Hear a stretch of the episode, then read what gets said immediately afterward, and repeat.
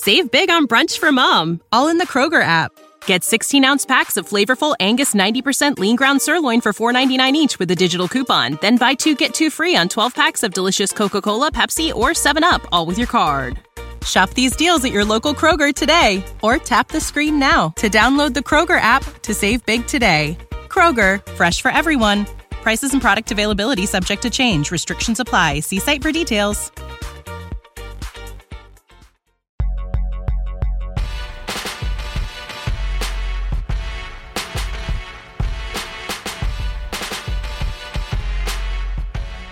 Everyone, and welcome to a brand new episode of The Wrap right here on the Fight Game Media Network.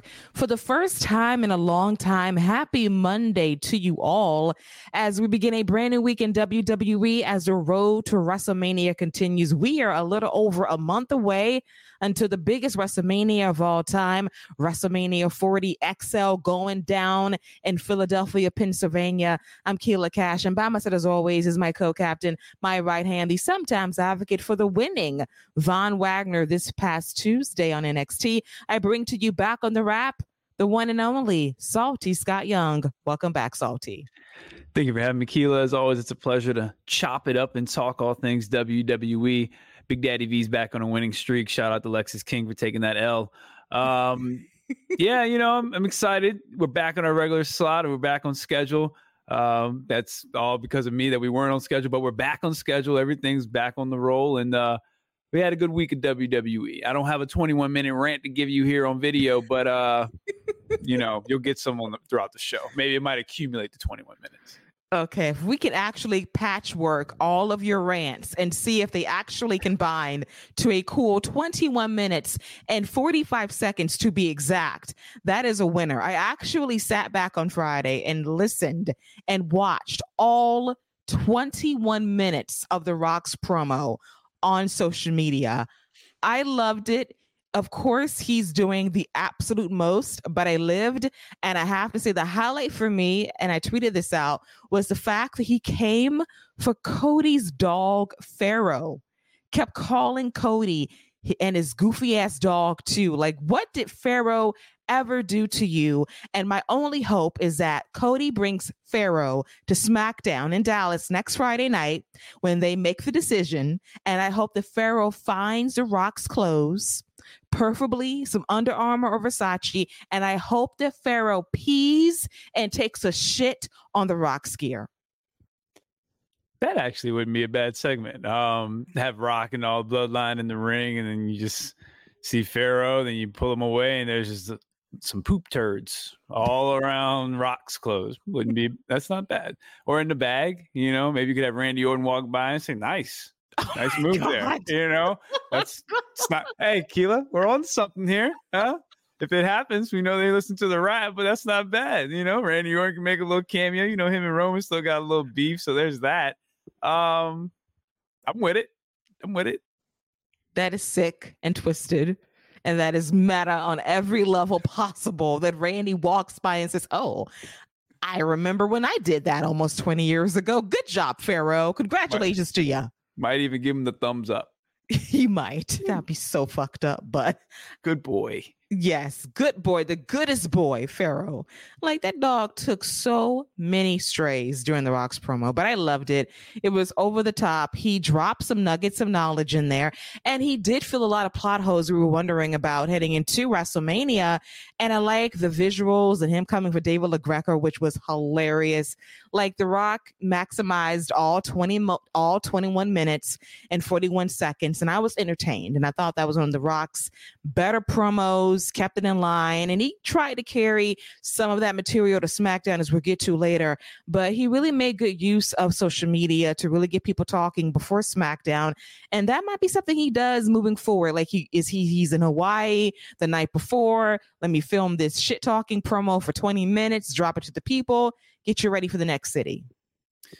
Yeah, he um I I thoroughly enjoyed it. It was um it was it was Rock 2024, and uh, I I thought he was great in it. Talked about everybody. Got got some Seth Rollins jabs in there as well, and uh, promoted all his SmackDown dates, which I thought you know. So he's like, "Hey, I'm gonna be here, so y'all tune in, y'all show up, sell it out. Let's let's get it popping." So I he hit all the boxes. You know, he he you know talked about what his role is now in TKO and it's like, listen, I run this. I can do whatever I want, Seth. So you better be careful with that title.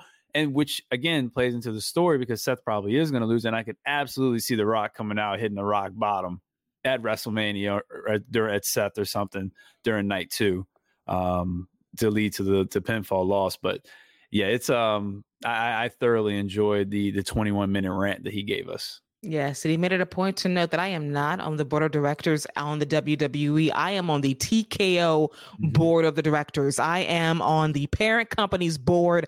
I am your boss, basically, essentially. I look at your checks and I basically verify. He, you know, they always they've been chanting "Who's your daddy?" sometimes at these WWE shows. Well, there you go. Mm-hmm. He's the TKO daddy for life until he dies. That's basically where it stands, or until he steps down and says, Hey, Ava, you want to take my seat in 30 years? Very good possibility. But yeah, the man's locked in for life, got his trademarks, got his name. He is not going anywhere but he has put off a power play and he's making it known in storyline. And I think that's a pretty cool, a cool way to forward that storyline heading into WrestleMania. Before we get into what happened on SmackDown, which was something, let's briefly dive into our second favorite discussion, which, which is the NBA Western Conference standings. And I watched a game tonight as we were recording this episode and it was the Denver Nuggets, the reigning defending NBA champions, versus the 2020 NBA champs, the Los Angeles Lakers. And it was a mixed bag for the LA Lakers, as LeBron James is the first player ever to cross 40,000 points. It is going to be a milestone that is going to be pretty hard to beat in the years to come in the NBA. Will it be matched maybe in 30 years, 40, 50? I don't know. Scott's shaking his head, highly unlikely, but it is a remarkable feat. But unfortunately, they lost to the Nuggets, and the Lakers are now 33 and 29 six and four in their last 10, and they're right behind the Warriors, who've been on a streak lately. They're 32 and 27, eight and two in their last 10, and they're trying to scrape their way into the top six to avoid a play in in a month and a half. You know, I, as far as the game goes, gave it away in the fourth. They outscored us 11 to 2 in the last uh, three minutes, or it might have been 13 to 4 in the last two minutes, three minutes of the game. Uh, D'Angelo Russell's on the bench for some reason when the last four or five minutes of the games is when he's been at his best. He's been hitting clutch shots for us uh, the last six, seven games going before the All Star break. Uh, and this guy's got Cam Reddish in, who still getting his legs underneath him as a defensive guy when you need offense you just got to pick your spots. And again, we're playing against Darvin Ham and the other team. So it's six on five every day. I think we're doing a good job with that. We'll be in the sixth seed, though. Vando's coming back. We still got the greatest thief in NBA history. So hopefully he can at least hit a couple shots when he steps on the court. Um, I, AD's giving you 15 and 11 when he goes against Joker. It's just not good enough. You know, I think maybe he had 20. Maybe he had 20. But if he did, like, come on, bro. Joker had 30, drop 30 on you. You just, we got to, he's got to bring it every night. Like LeBron can't be the guy. It, it just it's it, it, it's like that. LeBron can't be the guy, and until that changes, we're just going to be in the middle of the pack. Yeah, and that's not going to change anytime soon, unfortunately. And I am trying to pull up the numbers for Anthony Davis. He scored 17 points. There we go. 11 rebounds, Probably two assists. Blocks. No blockies, just two assists. And, and, and you know Darvin Ham's playing Anthony Davis off of. I, I don't want to get into this because I'm a, I, I, you know, I'll, I'll match that 21 minute rant. But I will say Anthony Davis is like he's got him playing off of Yo- Joker. He's got Rui on him instead of LeBron, who's got a little bit more physicality to him. And then you know AD's trying to switch out on guards who are going out with Marcus J. Uh, when Porter Jr. is coming through because he's 6'10. So it's just like, why not just match up your best guy with your best guy and everybody else just got to lock in? These are the type of coaching issues and problems that are just going to plague the team all year long. But we can move on because I, I, I'll, I'll, I'll get rolling and this will turn into a big old snowball. Okay, and I will have my camera ready to make sure I have you ready to go. I'm going to give you like this Hawaiian backdrop, maybe give you some Teremana tequila to sip, you know, maybe some Zoa to sip on as well to make I sure it's some Mama Wana. Mama Wana. I want my mama wanna. Just set the tone perfectly for your 21 minute rant as to why the Lakers need to do better in terms of coaching, but that will come as they hopefully get into the out of the play in, but into the top six. They have time, as we talked off the air. Like after the top five, if you go on like a five game winning streak and those teams fall off a little bit, it's easy for the Lakers and Warriors to sneak in there and take those spots. That's my dream. Scott's more of a like, I want misery and pain on my path to heartbreak. So I'm the optimist wanting both to avoid bullshit. Scott's like, mm, no, not really. I'll take the heartbreak path if need be. And I respect that. Yeah, give me the shenanigans. All right. So let's move on to the week that was in WWE, starting off with Monday Night Raw, going down live from a sold out SAP Center in San Jose, California. The tank where the San Jose Sharks play. And we had the New Day versus Imperium in a street fight. And Michael Cole been noting they've been beefing for two years. I'm like, um, um, I don't agree with that timeline for some reason. Are we talking sporadically for the last two years? I don't recall like a steady and fast Imperium New Day rivalry, but whatever. But they've had months long feuds here on Monday Night Raw, and we culminated via the street fight, which is really good. The New Day came out repping the San Jose Sharks, a losing team, noted by some heels later on in the show, and they came out there rocking. Uh, they came out there rocking the jerseys. Kofi Kingston and Xavier Woods, and Ludwig Kaiser and Giovanni Vinci gave them a fight through the crowd in the ring. We had teased table spots that the heels deliberately tried to hold back on because you don't want to give the people what they want. You don't want to put people through a table to give the people a pop. But overall, I really enjoyed the physicality. It was very violent.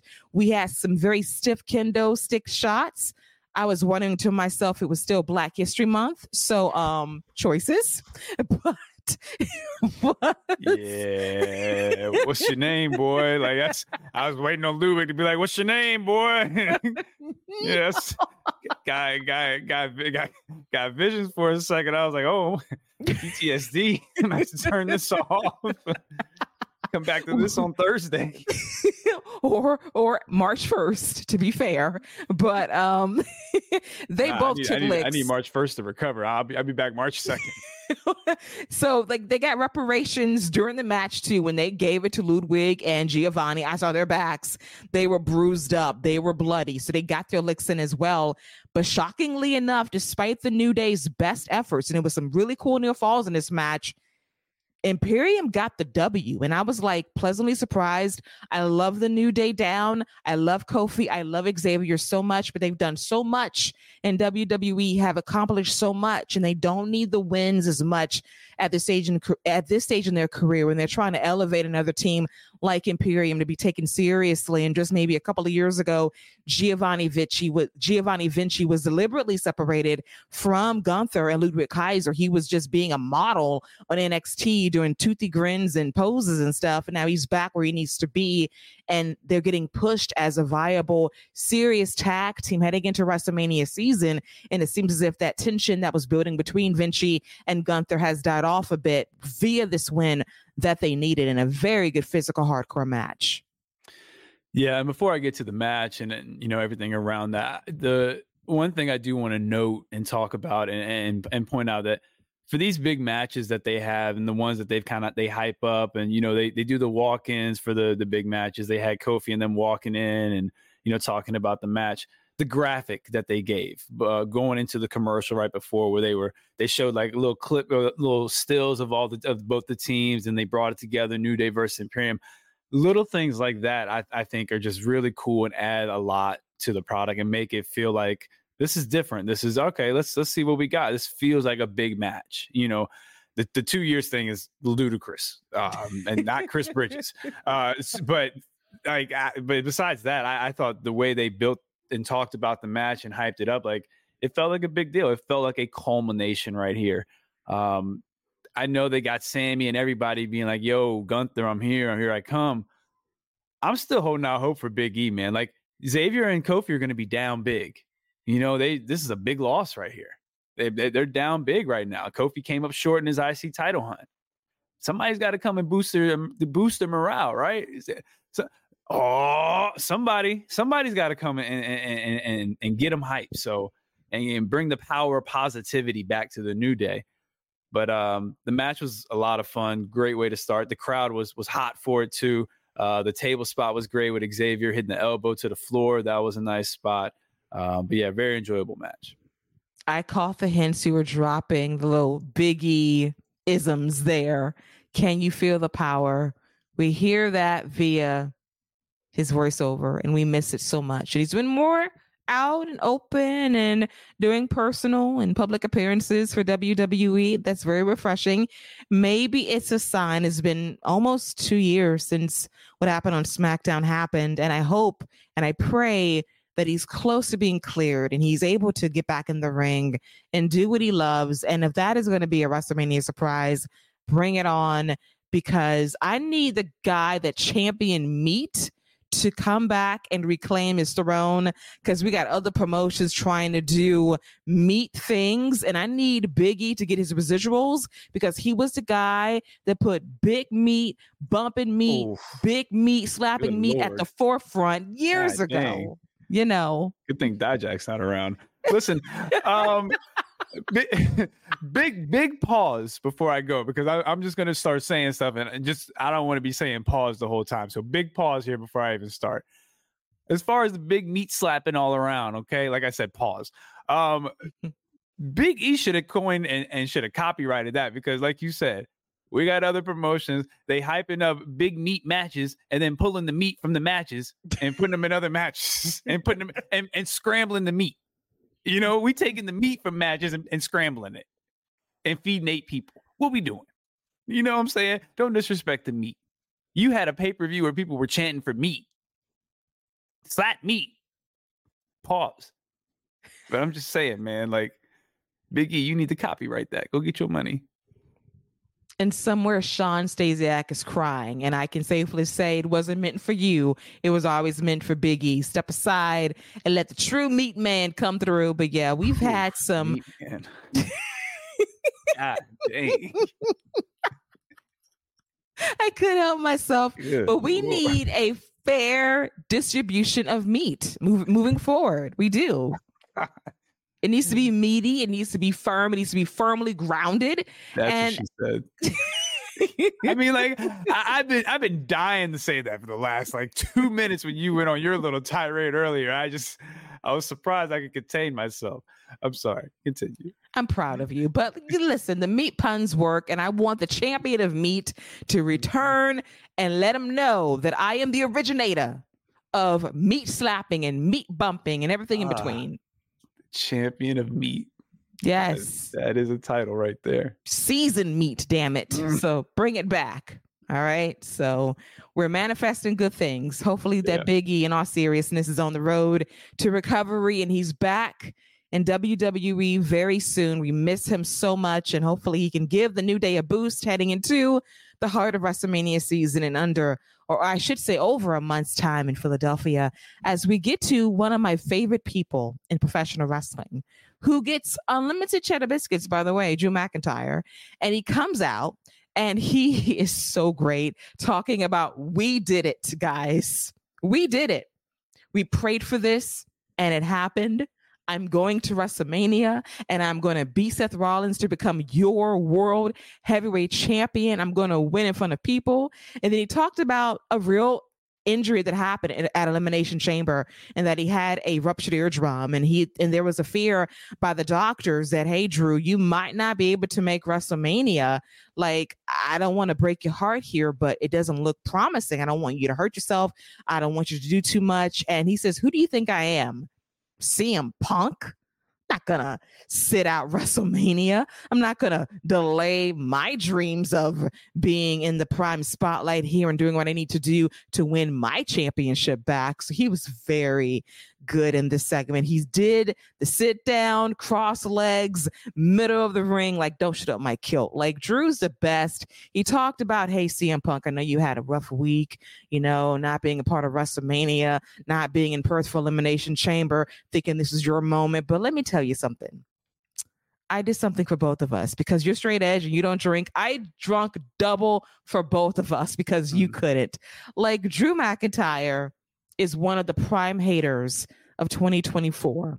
And AJ Styles had him last week when he flew thousands of miles, nearly 24 hours to jump LA Knight. That's player hater status, but Drew to me is still top player hater by coming for CM Punk every chance he gets. And that leads to Seth Rollins coming out, his now WrestleMania opponent, rematch from Crown Jewel. And all of their matches have been exceptional. Day one, Crown Jewel, um, Money in the Bank back in 2020 with nobody there. Great matches. So Drew's like, listen, Seth this little escapade you're on, this little endeavor, this mission you have to be Cody Rhodes' shield, that needs to stop. Stop getting in the bloodlines business because it's going to affect what we do at WrestleMania. And quite frankly, I don't want a tainted victory at WrestleMania. I don't want my moment or your moment ruined by the bloodline, even though Drew will take the help in any, in any other matches, but he wants a clean, fair fight at WrestleMania.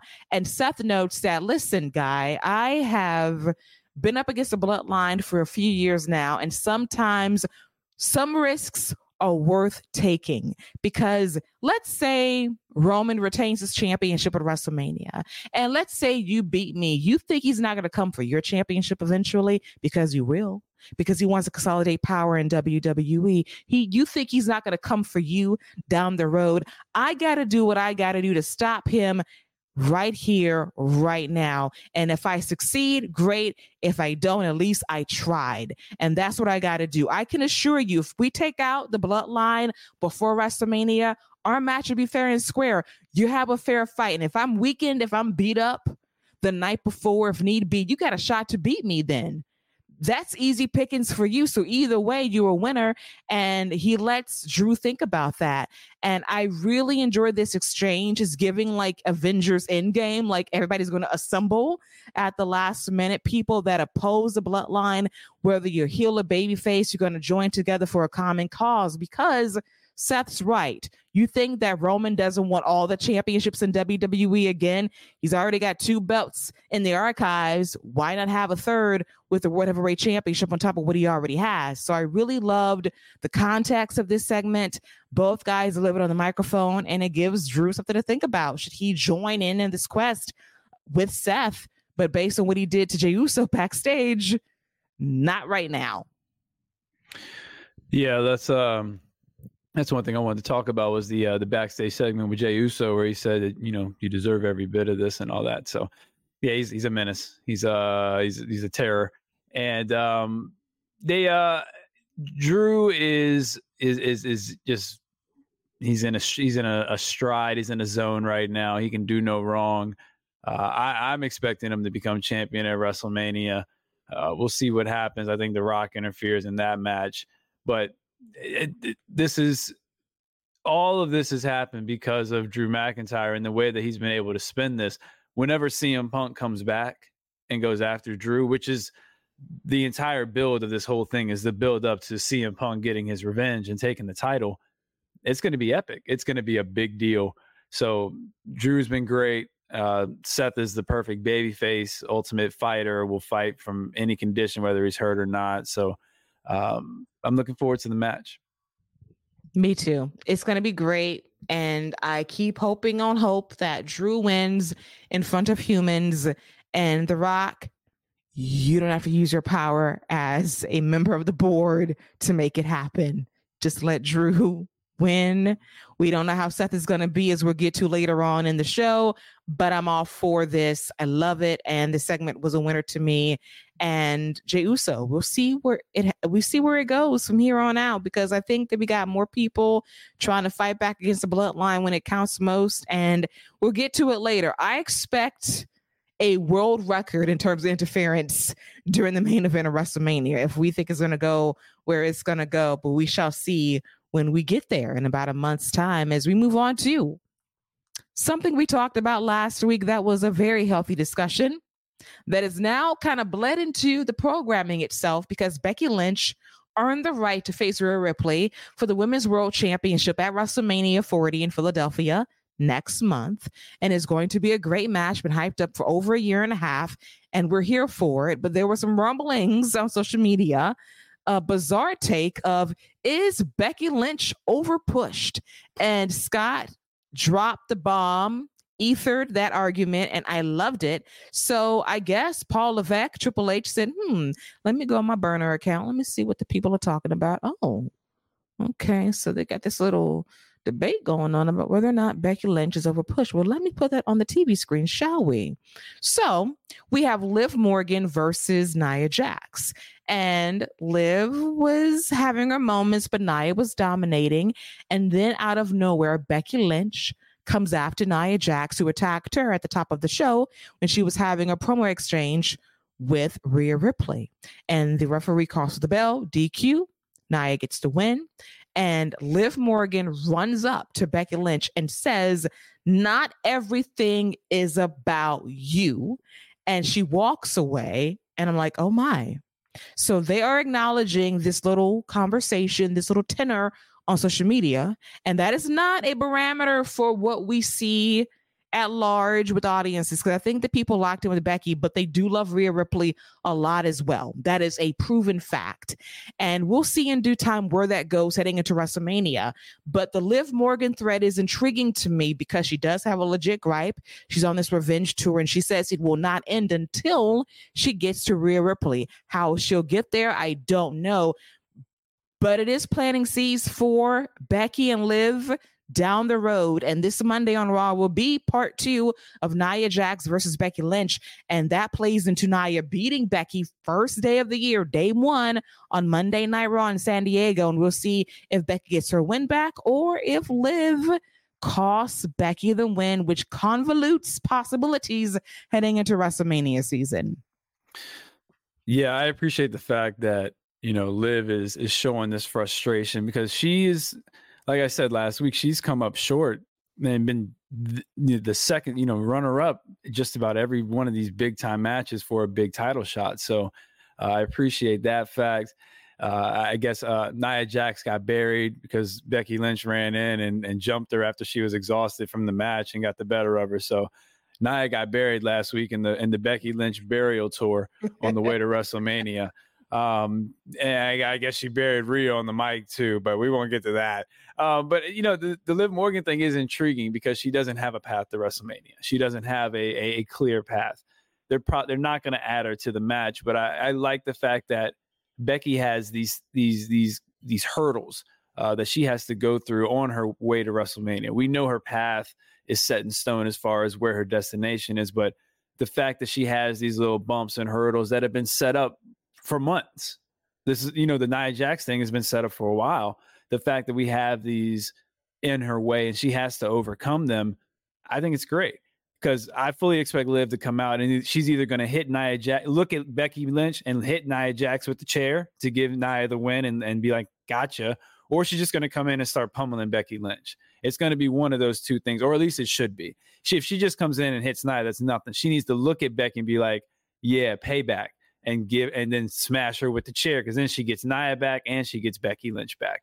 Um, we'll see what they do, but I like I said, I'm on the the Liv Morgan you know fan train, so I appreciate the fact that they're continuing to do something with her, and it shows that they they see something and they are going to continue to build with her. So I appreciate that fact.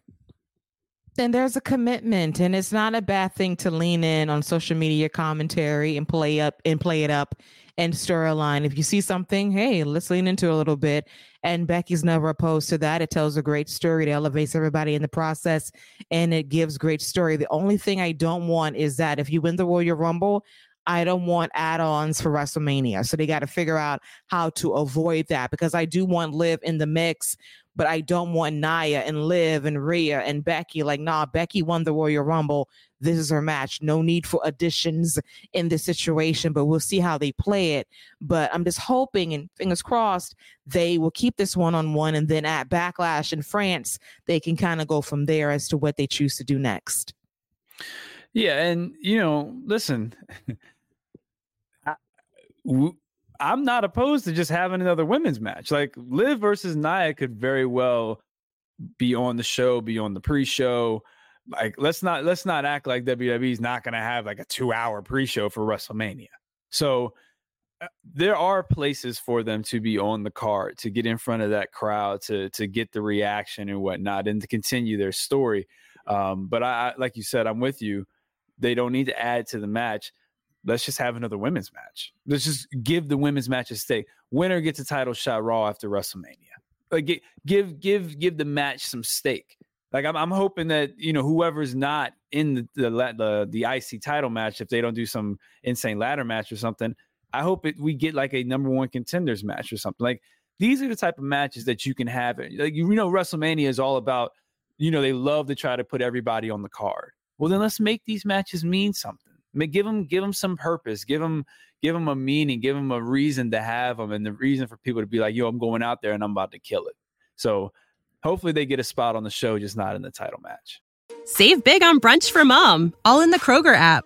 Get 16 ounce packs of flavorful angus 90% lean ground sirloin for $4.99 each with a digital coupon. Then buy two get two free on 12 packs of delicious coca-cola pepsi or 7up all with your card Shop these deals at your local Kroger today or tap the screen now to download the Kroger app to save big today. Kroger, fresh for everyone. Prices and product availability subject to change. Restrictions apply. See site for details.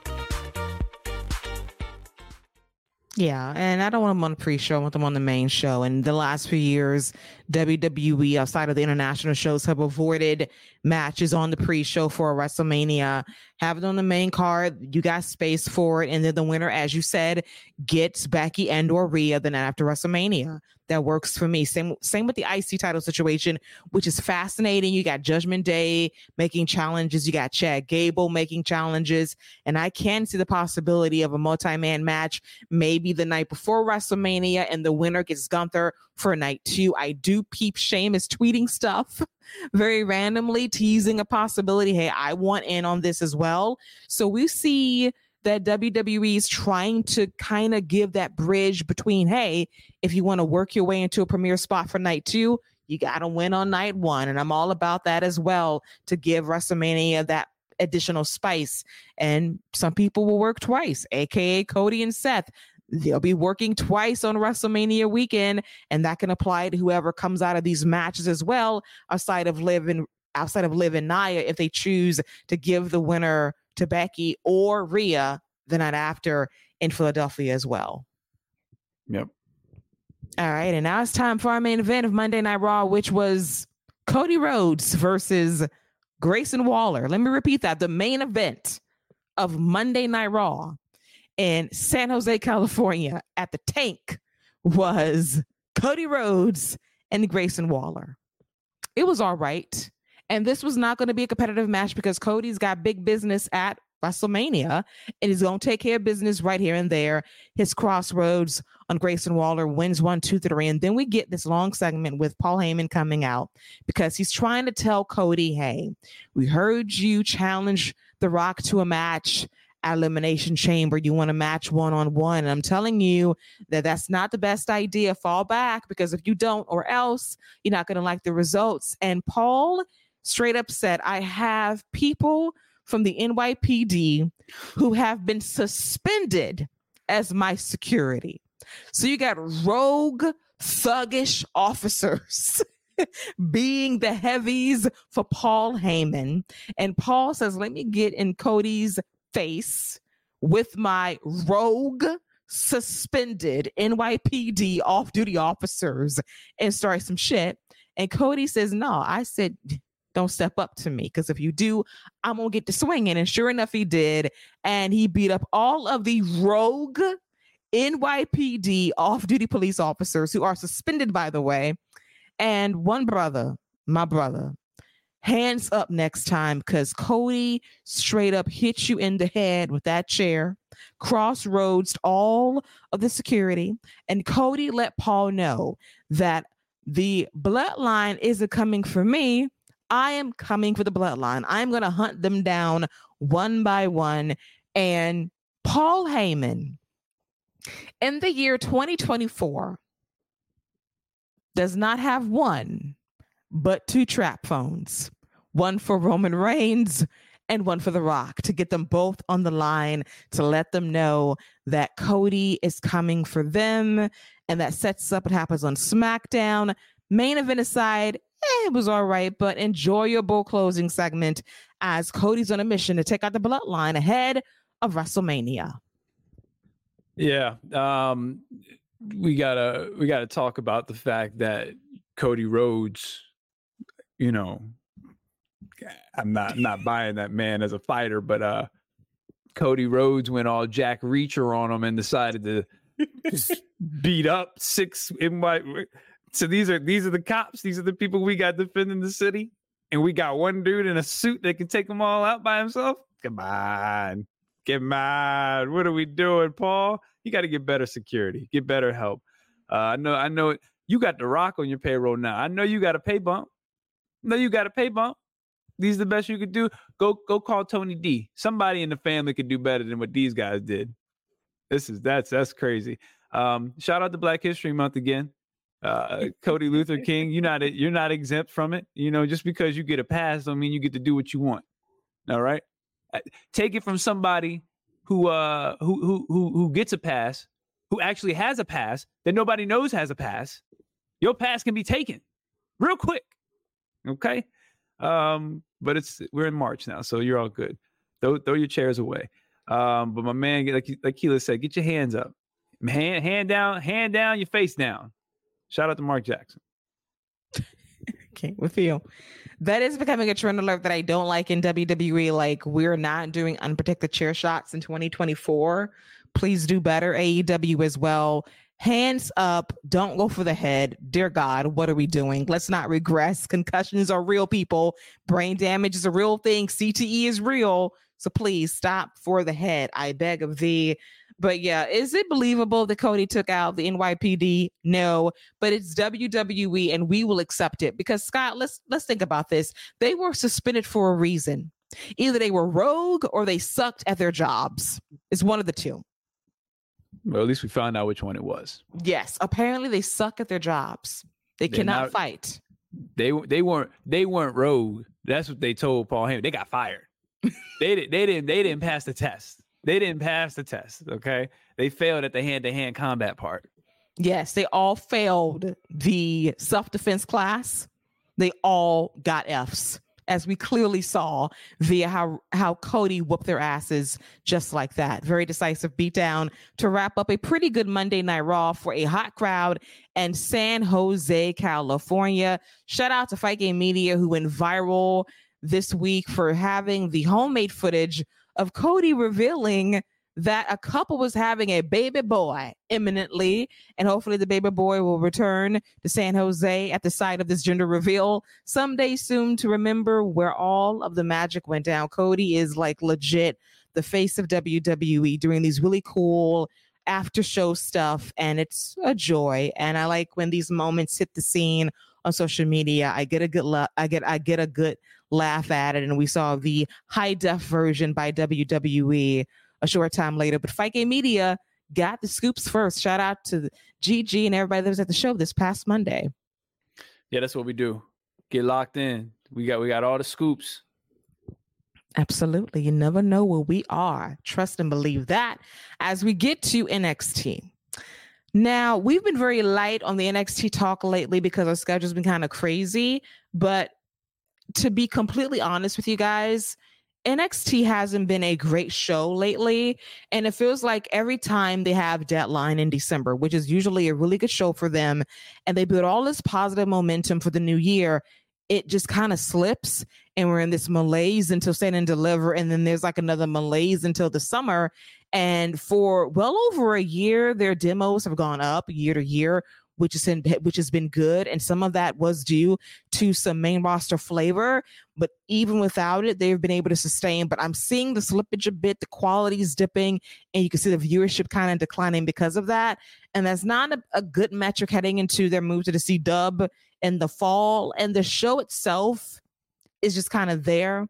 We got like one key storyline, Trick and Melo, which I'm into. Trick will probably be back on Tuesdays NXT for Roadblock heading into WrestleMania weekend in Philadelphia to face Melo. And we don't know the NXT title picture. It could be Dragunov and Melo. It could be Dragunov and Tony D'Angelo at this point. We don't know. It's very random how we're getting there. It's making things complicated more so than it should be. And I'm thinking about Joe Gacy being this dumbass character and the straight jacket who broke free from Dijak's dungeon. That's just too campy, even for me.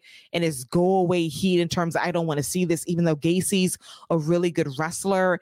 Just a lot of stuff on this show is just really junky and janky. And that should not be the case. Even the Wolf Dogs this week, that backstage segment, I don't know who directed Bron Breakker but they had him at like a 25 in terms of hype, but he needed to be at like a 10. And I'm like, oh God, turn him down. That was the first time, like, no, this is too much because he is at his best being like, you know, hyped, but not that freaking hyped. And that turned me off in a big way. So the entire show heading into Stand and Deliver, kind of a malaise right now. Hopefully it gets better for Roadblock, but I've been feeling like the shows has been average at best with very few things to hold on to right now in terms of excitement. You know, as far as that goes, I, you're not wrong. We we talked about it off the air. How you know it seems like the last couple years they they just it's this time of year where they kind of hit a str- hit hit you know just hit spinning the wheel getting to you know roadblock getting the stand and deliver and then figuring out where they're going to go from there who's going to be moving and stuff like that.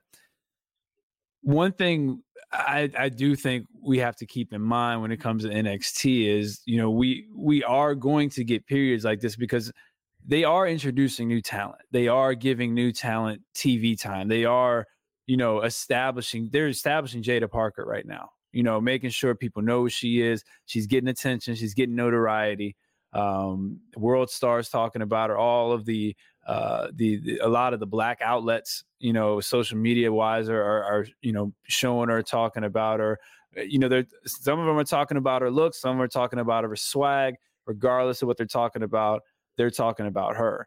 And I think that's kind of the other piece of this is that this is still NXT and this is where they are grooming their people.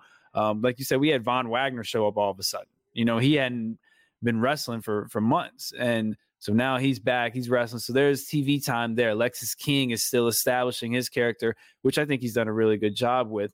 Um, so I, I, I think that definitely plays a part into the lulls and stuff like that. And I do think they need to do a better job of mixing it in. But I think that's part of it is they want to introduce these new characters while they have the viewership, while they have these new viewers. They want to introduce these new characters. And like with Jada Parker, it's working. People are attaching, people are, are interested, they're intrigued by what they see, they like what they see. She's got something. There's absolutely a presence. She's a good looking girl. She's got a lot going for her.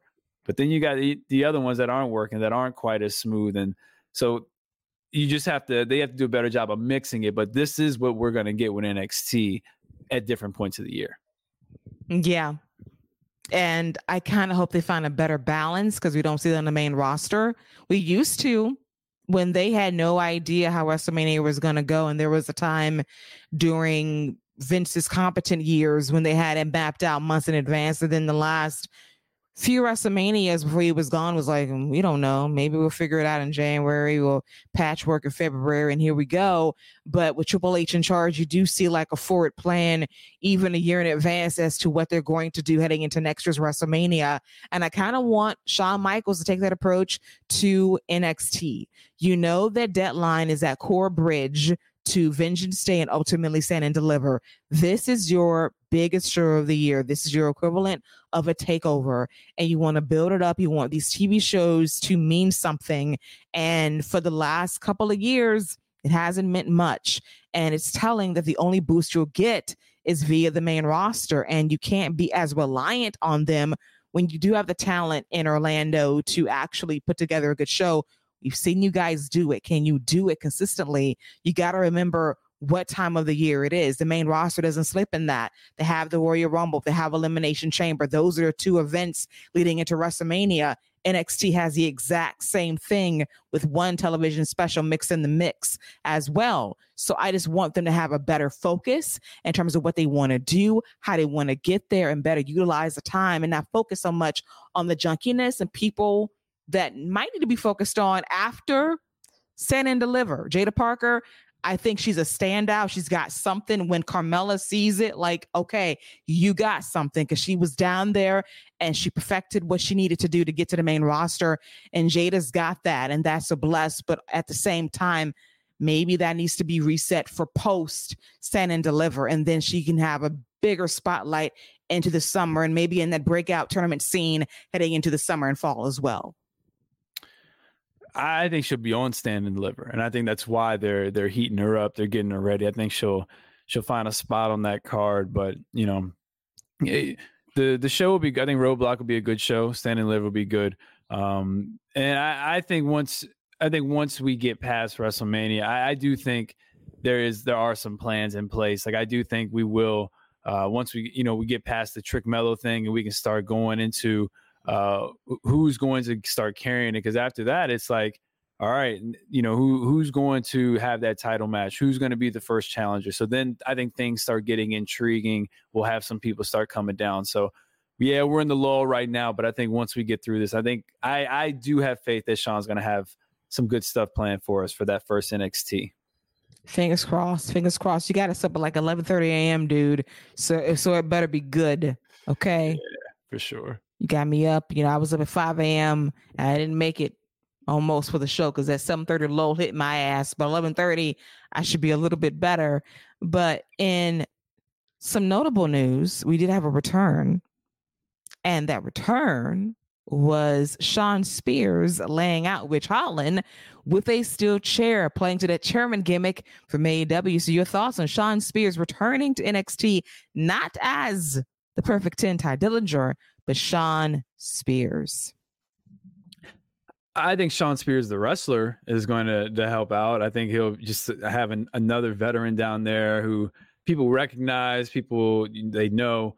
I think that'll work out well. Where I think Tye, where I think this is not going to work is where he was at his best was kind of that that underdog baby face that was always like one win away. You know, it was always just that's one thing NXT just did so well was create these baby faces who were always just one win away. Then when they got that big win, just they had so much momentum and they would be able to carry that momentum wherever they were going, whether it was to a title shot or to the title. We saw in AEW that the chairman gimmick and and and, and Shawn Spears being this darkish, you know, mischievous wannabe Phantom of the Opera without the mask, it doesn't work. You know, it, it doesn't it doesn't work he he's got to go back to being that. But he, I would have much rather him come out and be like, you know, come out with a mission statement. Look, this I'm this is why I'm back. I want the NXT title. I never got it. I had a shot, but I never got it. It's something that's been bugging me and driving me crazy ever since then. Because this is where I this is where I called home. I'm back home. I want I want that title. That's that's the Tye Dillinger. He don't have to have the ten. He can be Shawn Spears. He don't have to have the ten. But he him being that that baby face that people can get behind that's where that's where he had his most success. That's where people cared about him the most. People can say what they want about the chair thing but that has more to do with cody because you saw what happened after that. What did what did Shawn Spears do of, of relevancy after Cody Rhodes? And I'll wait. So I just I I I I'm not I'm cool with Shawn Spears coming back. I'm just I wish he would have came back as the baby face with a mission statement instead of the chairman looking for somewhere to sit. Yes, and cutting a very wordy, moody promo in the parking lot that didn't resonate with me at all. Like, that's not what got you over in the first place. And we remember him as a Cinderella of NXT takeovers. He would be in the opening match and he would give like this crazy performance and he'll lose. And I remember for years, I'm like, can this guy get a win? And it, I think it happened maybe once, but overall, this guy was plucky. He was defiant. He was over as a babyface that just needed that one key victory at a takeover. And maybe it happened after kind of refresh my memory memory but he was so close so many times and i made the story so cool at these takeovers but now we're kind of above that now it's these ple's really no titles to them except it's battleground and it's stand and deliver and it's vengeance day and it's no mercy and it's deadline. Those are the events. And now it's going to be up to him to kind of get over again but now is this kind of broody baby face? Will it work? I don't know. Can he be the underdog a bit that was more natural for him? We'll see. But good introduction visually but the backstage parking lot stuff not so much. And for Ridge holland I, don't know what the hell this is. He comes out, he says, You blame me for taking action against three heels, and now I'm the bad guy. It's like you come down for the main roster, you come back here to NXT, and I see your potential, but I really don't know who you're supposed to be. And that is a problem. And you got Shawn Spears back in the mix trying to elevate you, and ultimately he'll beat him. But what does it do for Ridge Holland? Yeah, I don't have much for Ridge. I don't have much to say about Ridge Holland. Um, the story. I mean, they're they're trying to do something with them, so there's that. We'll see where it goes. Um, this will be a nice. Uh, I don't know if this will be roadblock, but this will probably go go all the way to stand and deliver. I can see this match happening there. Me too, and it'll be decent.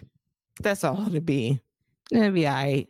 And Shawn Spears will get a good win at a PLE. Good for him.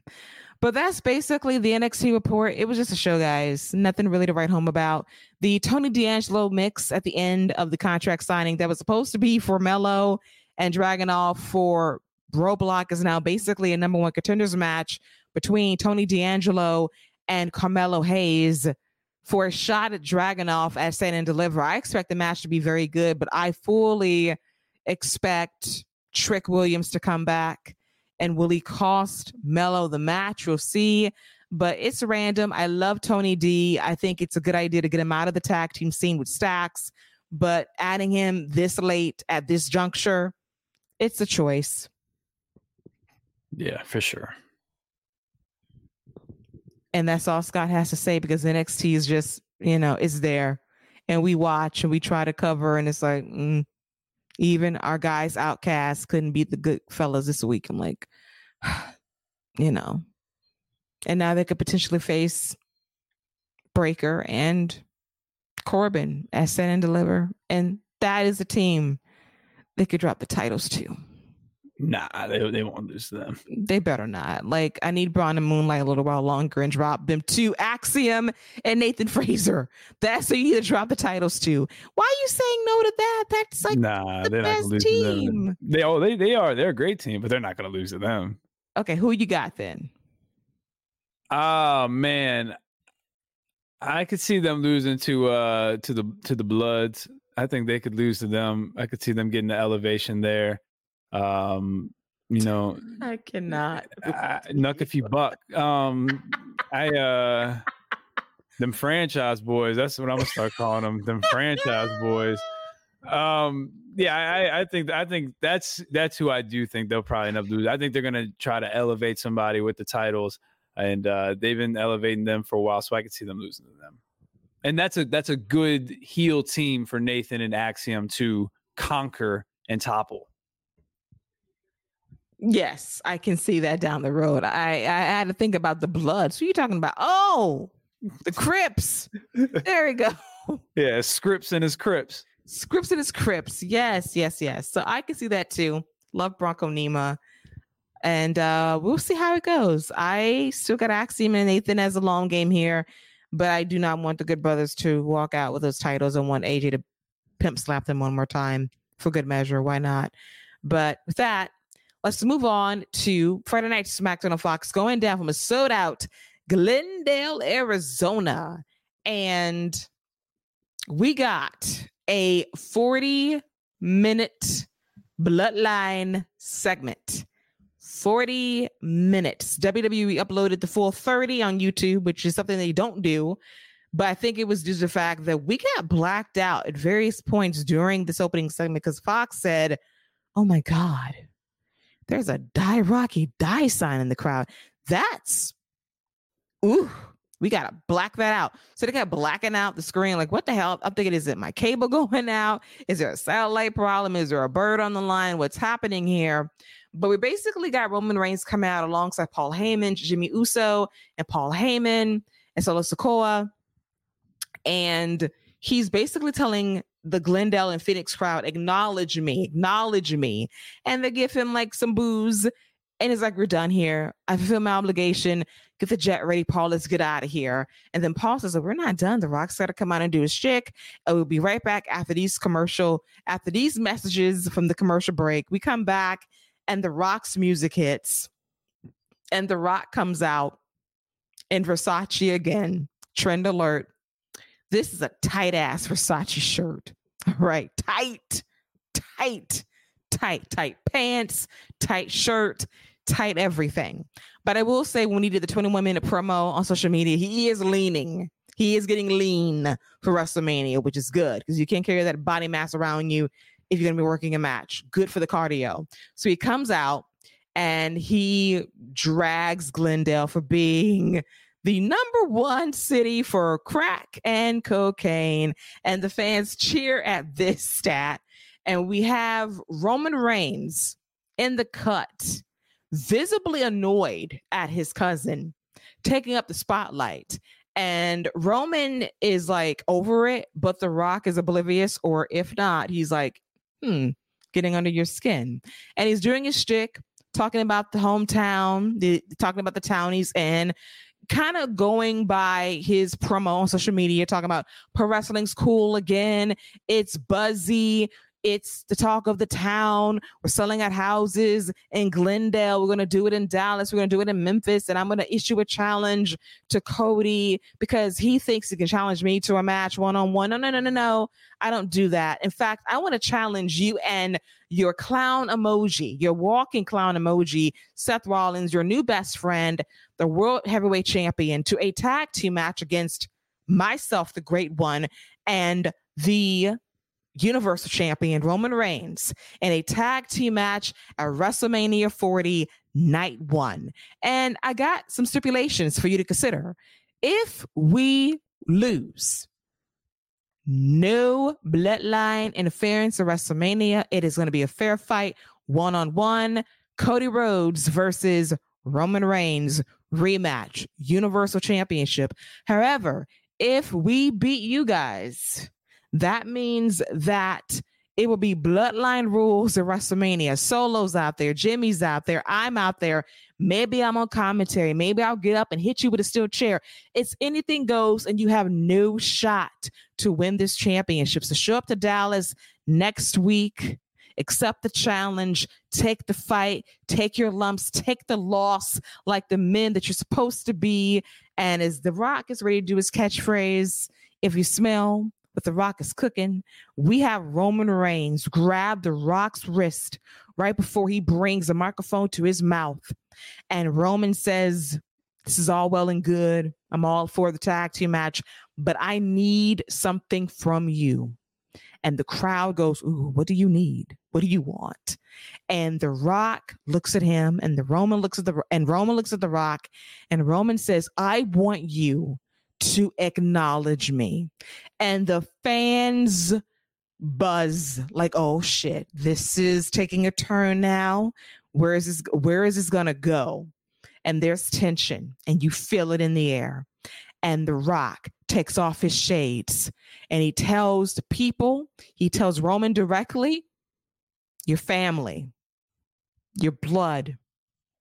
And so I acknowledge you Roman Reigns as my tribal chief.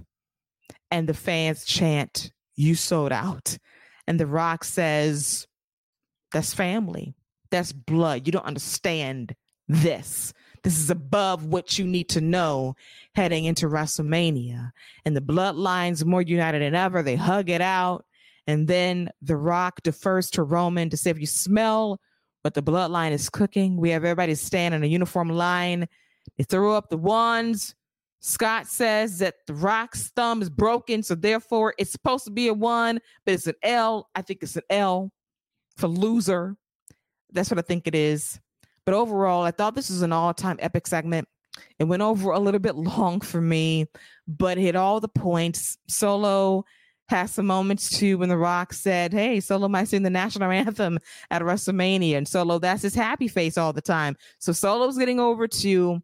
And I'm thinking this is going to lead to Seth and Cody losing this tag team match at WrestleMania. We're going to get an all bloodline warfare main event. And I think that Roman is going to suffer because what did Cody say? I'm going to take everything from you, including your bloodline. I'm not satisfied until you lose it all. And I think the Empire falls at WrestleMania at The Rock's hands because I do think in my heart of hearts, Dwayne The Rock Johnson, board of directors of TKO, is in fact a double agent, is in fact a double agent out to do good at the end of the day. Yeah, this was a good segment. Um, the Rock was was great in it. Roman's got great facial expressions throughout the entire thing. Uh, we get the tag match that a lot of people had uh, talked about and predicted. A lot of different ways you can go with that tag match. Uh, the the finish is very intriguing as far as who takes the pin. Um, you know, to me, I think uh, you know I, I, don't see The Rock coming back to lose his one match. so I see him pinning Seth Rollins. Rollins taking that second pin uh, from uh, Drew McIntyre the following night, and then I think after Cody Rhodes finishes his story, Seth Rollins turns on him the Raw after WrestleMania. Um, can't have two uber baby faces together because you know Rollins has you know need something for Rollins to do. And I could see him turning on Cody since Cody will be on SmackDown at that point, so you'll keep them separated for a while. That could be Rollins' way out or something like that. But yeah, this is um the, the tag match is interesting because there's you know that means Roman's working double duty. He's pulling both nights. So he'll be doing a lot of the movement in that match. And then you got Seth Rollins who'll be coming back from an injury. He'll be working both nights. So again, the, the, it's very intriguing to see Cody Rhodes and The Rock cross paths in the match. That's going to be a lot of fun to see Seth Rollins and The Rock cross paths. Um, the Rock was talking about in his 20 minute promo. I we've never even talked to each other, even though Seth Rollins was a part of power bombing him on Monday Night Raw, but that's a whole other thing. Um, this is this is a great hook. Um, and this is absolutely going to close out night one. So um, I do want to give my condolences to Io and Bayley, who will not be closing out night one, but um, this will be a fun tag match. It will, and I'm pissed. Like Bayley and Io had a great story. They bring numbers, and now they're not going to be main event in WrestleMania. Like great business is business, I suppose, but I understand it. But at the same time, like it sucks. It really does. But they're to deliver. They're to do what they got to do. Same thing with Rhea and Charlotte last year. They wanted to be in the main event spot, but they and, and they still delivered a better match than the actual main event. Well, I, I don't want to say that because I have to remember what the main event was, but it was on par with the main event of Kevin Owens and Sami Zayn versus the Usos for the undisputed tag team titles. I want to catch myself because I'm thinking about WrestleMania's past, but yeah, it was of of it was of equal value to that match. So you just got to go out there and put on a show and make them think about what could have been if they were in the main event spot. That's all you can do. Ball out, but overall, really good segment. My one critique for The Rock moving forward is please be mindful of the time because things got cut, things got rushed, and I don't want the women's division to be a victim of that moving forward. Tiffany Stratton and Naomi had their time cut, interests cut. Did not like that. So please curtail the segments a bit better than having 40 minutes of conversation and then having to rush through some of the show, which I think is a bit much. And in most cases, the women's division suffers because of it. Yeah, um, but that's I mean that's that's the rock though. You know, you he's not going to have us. You're not going to give him a script. He's going to say whatever he feels like and how he he's absolutely playing to the crowd. You could tell he was out there ad libbing a lot. The the the crackhead Karens and the merry meth heads. Like he's just playing with the crowd at that point. So um, I agree with you, especially when it comes to Tiffy time. I'm all in on Tiffy time. I want more, as much of that as I can get. And uh, one the, the discourse about Naomi is, is ridiculous, also as well. Um, you know, people want her to be in the, the main event uh, in one of the women's titles. Like those plans are probably set for a while. She came in. She, I think she's been positioned right near the top of the car. Like she lost to Tiffany Stratton, who was on her way up. Like let's not act like she lost to Natalya or something. No disrespect to Natalya, but or Tegan Nox or somebody like that. She lost to Tiffy time. There's gonna be a lot of people, a, a lot of upset people in the coming weeks when it comes to Tiffy time because that that that ain't stopping no time soon. No, that train is up and running, and I'm very happy about that. And that discourse with Naomi as well. She just got back about a month ago. Like what's on, set man. in stone is set in stone at WrestleMania. It's not going to pivot that much, but we're thinking about the summer. Naomi's good for the summer. There's money in the bank. There's possibilities down the road. She's going to be fine. And SmackDown really is, to me, a better spot versus Monday Night Raw that's too crowded for me. You got Naomi, you got Bianca, you got Jade there, you got Tiffany, you got Io, you got Bayley. There are possibilities there, and that's a good spot for Naomi. And you know, she'll find a spot at WrestleMania. They'll they'll find a showcase. Believe that. But yeah, she's been back a month, guys. It's been locked in for months ahead as to the WrestleMania direction. She'll be good in the summertime when they kind of shake things up. If they're gonna do a draft, honestly, they shouldn't. Fuck a draft. It doesn't matter let the people flow between shows. It's okay at this point. Vince is gone. There might be a mute point now. But yeah, she's good. She's good. And they had a good match on Friday. And it's no coincidence that Tiffany, for the first time on the main roster, hit a picture perfect, prettiest moonsault ever. And I attribute that to black magic. I sure do. That's fine. I mean, yeah. you can, but I attribute that to Tiffy time. That's that's all. That's all Tiffy time. But she hit it perfectly first she time. Did. That's true. But hey, I, I, can't deny facts. And yes. facts are facts. facts facts are facts. It, it, t- it took a sister to get it right. So it is what it Thank is. Thank you. It there we go. It, it, took a sister to perfectly is, hit know? the landing. Okay. And it, and it had a good match for the time they were given. I really enjoyed it. They have, they have good chemistry. Want to say that re-explored sometime with more time on SmackDown in the weeks to come. As we get to the aforementioned betrayal of that snake, that Judas, Dakota Kai, who turned on Bayley as we knew she would. Poor Bayley got beat down by damage control. But I gotta be honest, this was a muted beatdown. In all honesty, I wanted like a more vicious assault. One of the more violent assaults I saw on SmackDown was almost four years ago when Bayley beat the ever loving hell out of Sasha Banks. That was a brutal beatdown. I wanted like a four on one decisive ass whooping on Bayley. And then she'll find some friends that she needs to make amends to, help her out heading into WrestleMania. But I thought this is a relatively light ass whooping. I expected a bit more. It was good, but I, I wanted some bit more violence here. This was pretty much a love tap to say peace out. We got damage control. We got Dakota Kai with us, and she's not going anywhere. And Dakota, she's still not cleared, obviously. So that was just basically window dressing, which I understood. But the beatdown to me was like, mm, I expected more. I'm not gonna lie. I, I, yes, and I do, but I think this was more about establishing the fact that you know Bayley really has no friends. Like Dakota was the Dakota was the last person, and cheddar biscuits for Dakota, by the way. Shout out to Dakota Kai. Great, you look great coming back. Um, Bayley has no friends, and I think that was the main thing. Was like this was her last friend. This was her last one, and the way she was slapping the mat, she was kind of like, I knew it, but this was my last person I could turn to that I could I thought I could trust. So now I think I think next week or the week after, Bayley's to get you know a little bit of redemption. She'll catch somebody slipping and and, and, and beat her down or something. But th- I think we're to get that serious beat down next. We saw Jade take a look. You know she's interested in that title, and, and I mentioned before, she is the one person that Bayley has not done wrong. She ain't done nothing right for her, but she's the one person that Bayley has not done wrong, and that could be her saving grace. Bianca's the ultimate baby face, and she's somebody else who I could see. You know, I know I know people were talking about her versus Tiffany Stratton, and that would be a, a nice big time match for Tiffany to have. She better not in Bianca's streak, but I think Bianca, her and Jade being that. I mean, that's that's a hell of a force you have behind you if you're Bayley. You're like, you got your damage control. I got some. I got something for y'all too. And then you come out with Jade and Bianca. You better stop.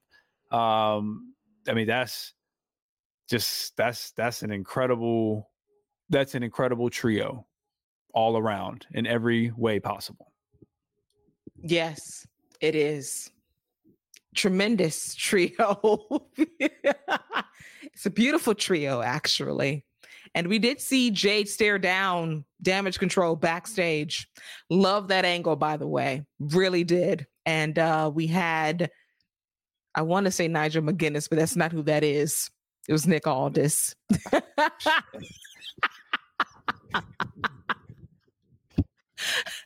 I, I, I, Nah, I was about to say I get it, but then I was like Nick, N- Nigel. I, I, I, was like Nick, Nigel. There's the nigh. I guess. Nye had the, the ni. Had the yeah, ni correct. N-I, so there's that. I have Nigel on the brain because I saw some clips of him talking shit on Collision. He's like a great commentator, so he's on my brain right now. But yeah, Nick Aldis pulled Jade aside. We still have not. We still have not determined where Jade's going to be, either SmackDown or Monday Night Raw. We'll see about it, but I like the possibilities of an Avengers like situation for Bayley to call up Bianca, call up Jade, call up maybe Naomi for an assist, and there you go. There's oh, the help. She, oh, she getting she getting the whole crew. She, yes. She said, "Let me get let me get every you got your you got your your your, your Gaijin crew. Let me get every sister I can. I we Wakanda forever. Wakanda forever for real. Yes. Let me get my Wakandan warriors together. Okay. Let me tell you something. If you get those three coming out as a squad, and it's just coming out as a squad in any type of way, shape, or form. You thought World Star was going crazy about Jada. you thought Joe Budden 520 podcast, you thought they were talking about Jada. Wait till they see them three in the ring together. Woo! Problems. You hear me? Problems. Kind of need that super match. Really do. That'd be a hell of a, a eight woman tag team match. No lie. I think that's a great that's a great SmackDown match to have. It's a great yes. eight man SmackDown match. Yes, absolutely. So let's speak that into existence. Bayley needs friends post haste since my four horsewoman idea is dead. Mercedes heading to the dub. Big business in Boston, Boston keyword in a couple of weeks, and she's looking great. So maybe in the year 2028, we'll get the four horsewomen on one accord. I don't know. I don't know. That's uh, Monday. A, that's a that's a it's a long ways away. It's a long haul. It is, but it's gonna happen. I believe in one day. I do as we now get to our main event of Friday Night SmackDown, it was Randy Orton versus Austin Theory. And Austin Theory, I've said many things about this man on this show. And I've said before, I think he has a personality.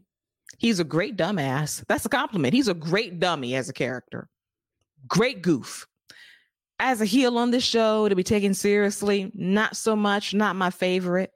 John Cena said what he said last year heading into WrestleMania. He was proving a prophet. Not much has changed for Austin Theory. But I will tell you on this here microphone, A Town Down, despite that L, represented. He saved a spot in this match. Randy was going for a superplex. Randy slipped. And Austin Theory kind of improvised midair and kind of did like this reverse RKO. Now I don't know how the bump was supposed to go because Randy popped on up because I think Randy's supposed to take the bu- the brunt of the bump, but you know it was a great save nonetheless. Really enjoyed the match. Kevin Owens going off a of commentary, always fun. Then we had MVP spot number two.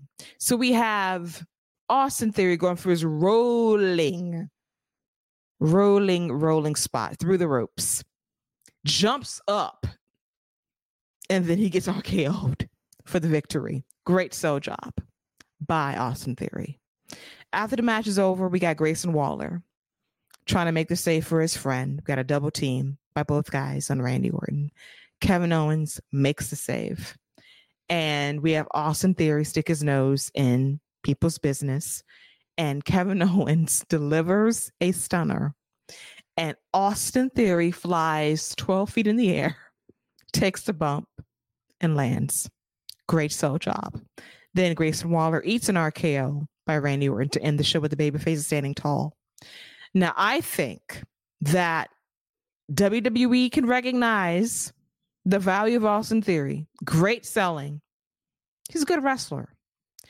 I think it might be time to test a babyface run. And the way to do that is if he realizes Grayson Waller ain't shit. And based on what happened in Elimination Chamber and what could be going down heading into WrestleMania, that might be the chosen direction. And we'll see if the audience bites. But the selling, the improv, the improv, and how the show ended was really good. A good night for Austin Theory, despite the L. Yeah, I saw the uh the the superplex spot, and you know when Orton does his his superplex, he he starts on that middle rope, and then he has that usually that left foot on the top rope, and he takes that big step up, and he does it in all in one motion. Big step up, big one movement, uh, top rope superplex. When he slipped down, he caught himself, and he and he had and he looked like he was ready to stay there with Austin Theory, and Austin Theory had already flipped over. So a good job of improvising, I think, by both guys. Orton able to catch himself and then just go with Austin Theory in the momentum because you see Orton pop up like normally he would hit that superplex spot. So good call there. Uh, Austin Theory put in a look like he was uh, trying to have a competition with Mac McClung to see who has the highest vertical when he came through that that uh, roll through. Uh, beautiful RKO right there.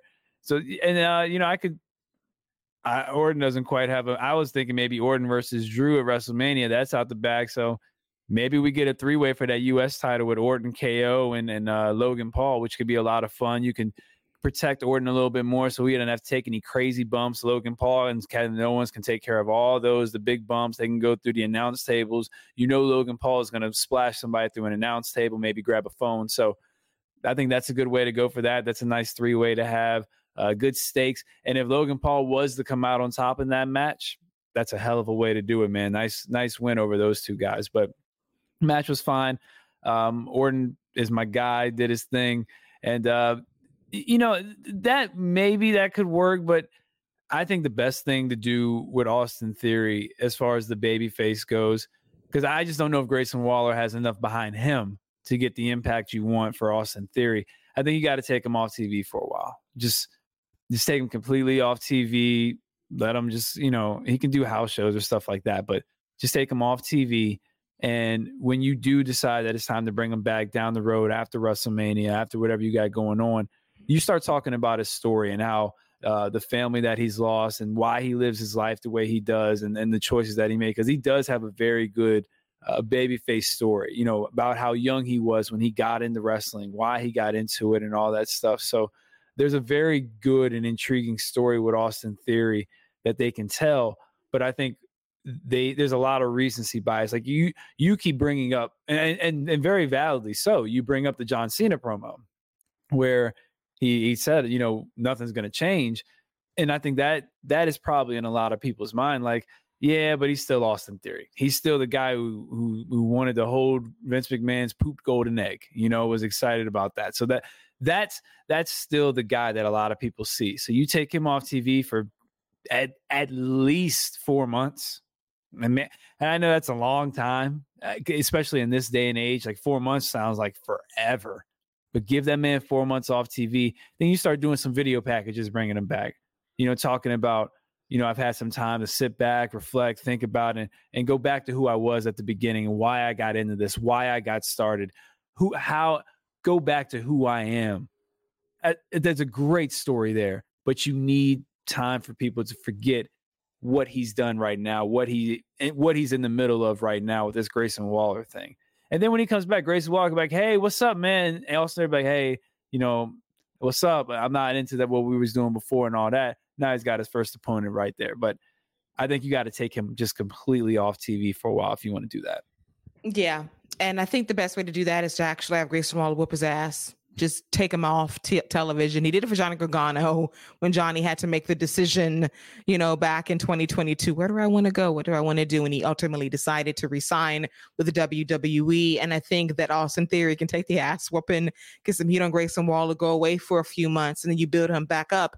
Because as you said, he said he has a great babyface origin story. It reminds me of crazily enough, Von Wagner, and that how we cared about him via his backstory, which was real, that made me emotional because he was emotional and that's how people love him. I mean, he's a lovable giant and he's getting about five cheddar biscuits out of me recently. So that helps. And I want Theory to, to possibly earn a biscuit from me at some point, N- not just because you're from Atlanta. So I need you to earn the biscuits. Okay. If you could come back and, you know, give Kevin Owens a reason to say what I said to you a couple of years ago about you being like, hey, a dime a dozen, you're gonna come and go. I'm one in a million.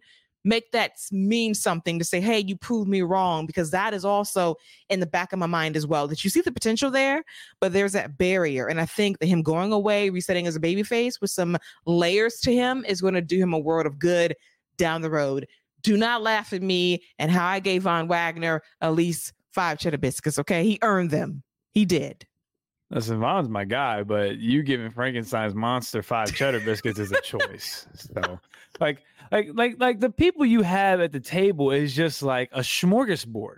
Like, you got Ludwig who has his own waiter making him biscuits right there, and you got Von Wagner at the table right beside him. Like Ludwig looking at this dude like, y'all really got us in the same restaurant? What we got going on? I mean, we don't discriminate, but like, come on, man. That's a hell of that's a hell of a, hell of a group right there. That's a hell of a dinner party. It is, but I want to be very clear that Von is not sitting next to Ludwig. That's Julius Creed sitting right ah, next to Ludwig. Okay, let's be fair. Right, true Von Yeah, is in the corner somewhere that he can easily Oh, see, up. that's even worse. that's even worse. You don't even invite him. You put baby in the corner, just don't even invite him.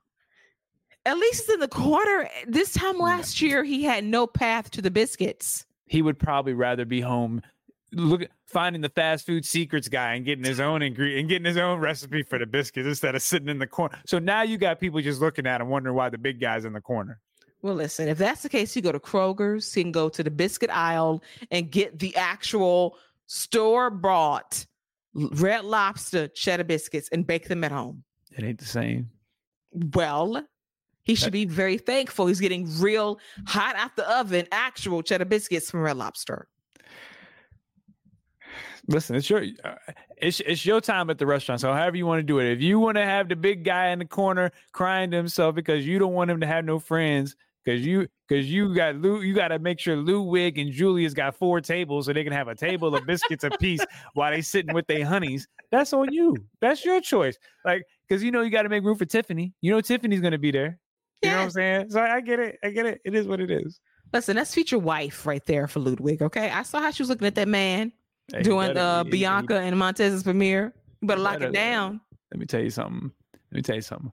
There are a couple times where Beyonce be telling the truth. All right. You better stop playing and put a ring on it, boy. Because let me tell you something. Tiffany's the one. she the one, bruh. Yes, She the one. I saw how she was looking at him like, you need to lock that down end of the year. Because when she look at you like that, yeah, put a ring on it. It's time. Saying, man, she the one, dude. She the one. Like, Lock it down, Ludwig. I'm telling you. Like, if you look back at the footage, as she looking at you, lock it down. The woman's in love, homie. Lock it down, lock it down, lock it down. I think she didn't know they're looking for a dream apartment. So they're moving up. So handle it, Ludwig. Handle your business. Get on your Gunther shit. Because he's now a husband and a father. And you see how that man is living his best life. Getting ready to take a L. and he is not mad at it. He says, I've had a long reign. I'm moving on up the championship chain, and I'm happy about it. Shout out to Smiley Gunther. Yes, the best, the best. So, with that, after that random discussion for the last three minutes, let's get to the best damn television match we saw this week across WWE, whether it was Monday Night Raw, NXT, maybe NXT Level Up, maybe main event, maybe SmackDown on Fox. But Scott, your pick for the best match you saw from WWE this week. I got the tag match, man. I, I I really enjoyed the tag team match. I thought it was a lot of fun, and um, I think Kofi and Xavier reminded everybody why they are uh, one of the greatest tag teams of all time. Not not of of today's era, um, not of the past twenty years of all time. And I think they reminded everyone of that. Yes, they're special. They're so good, and they're so great at this. And they've been more serious lately, which is great. And they got over Ludwig and Giovanni, and they delivered a great match. I also agree that was the best match from WWE this week. At the time, physical, violent, really good. They took some hits along the way, and I really enjoyed it. And I hope that this win boosts Imperium heading into WrestleMania season. And I think that Nick Aldis and Adam Pearce have an announcement to make regarding the tag team titles. Rumor on the street is they might split them potentially. So if that's the case, I'm all for that because you got tag teams on Raw and you got tag teams on SmackDown. And I think it's time to separate the two. And most importantly, get some new belts for God's sakes. I am tired of the Michigan State Spartan belts. It's been too long. Let's get them dime pieces out of here. Give me some new customized belts, Triple H. It is time. It is time. It is time. Yeah, they've updated all the belts, so I, I, expect the same for this one. This is the last ones. I need an, a nice update. We'll split the titles. Uh, that'd be good. Uh, each show will have its own, you know, its own identity. Now uh, we'll potentially have less crossover, but that won't last long. But yeah, this is uh, this is good. I think they've done a good job of separating the brands as far as the GMs and, and creating that. So yeah, I'm all for that. Yes, and I think sporadic brand hopping makes sense to me. That's why there's no point of doing a draft, honestly. Like, what's the point when they're going to jump anyway? There's no set and fast rules. And with that person being gone from WWE, just do what you need to do. This company thrives and there's more integration between shows, and you can do the hop around, and there's no you know, loose and fast rule to it, which makes sense to me. Now you can reshuffle when need be, but a draft at this point is dumb. And they never do it right. Now, under new management, maybe with Lee Fitting there, you could do a true sports draft of the NFL template of SmackDown and Raw being on the clock. And then you can really draft potentially from NXT, SmackDown, and Raw and Raw. Why not? If it's a professional sports presentation. If not, don't do it. Mm-hmm. Yep. All right. And with that, this is a wrap for this week's episode right here on the Fike Media Network. We thank you for listening and joining in on the conversation recapping the week that was in WWE. I want to thank my co-captain Salty Scott Young for joining me as always to chop it up when it comes to everything that happened in WWE this past week. Thank you, Keila. As always, it's a pleasure to chop it up and talk all things WWE.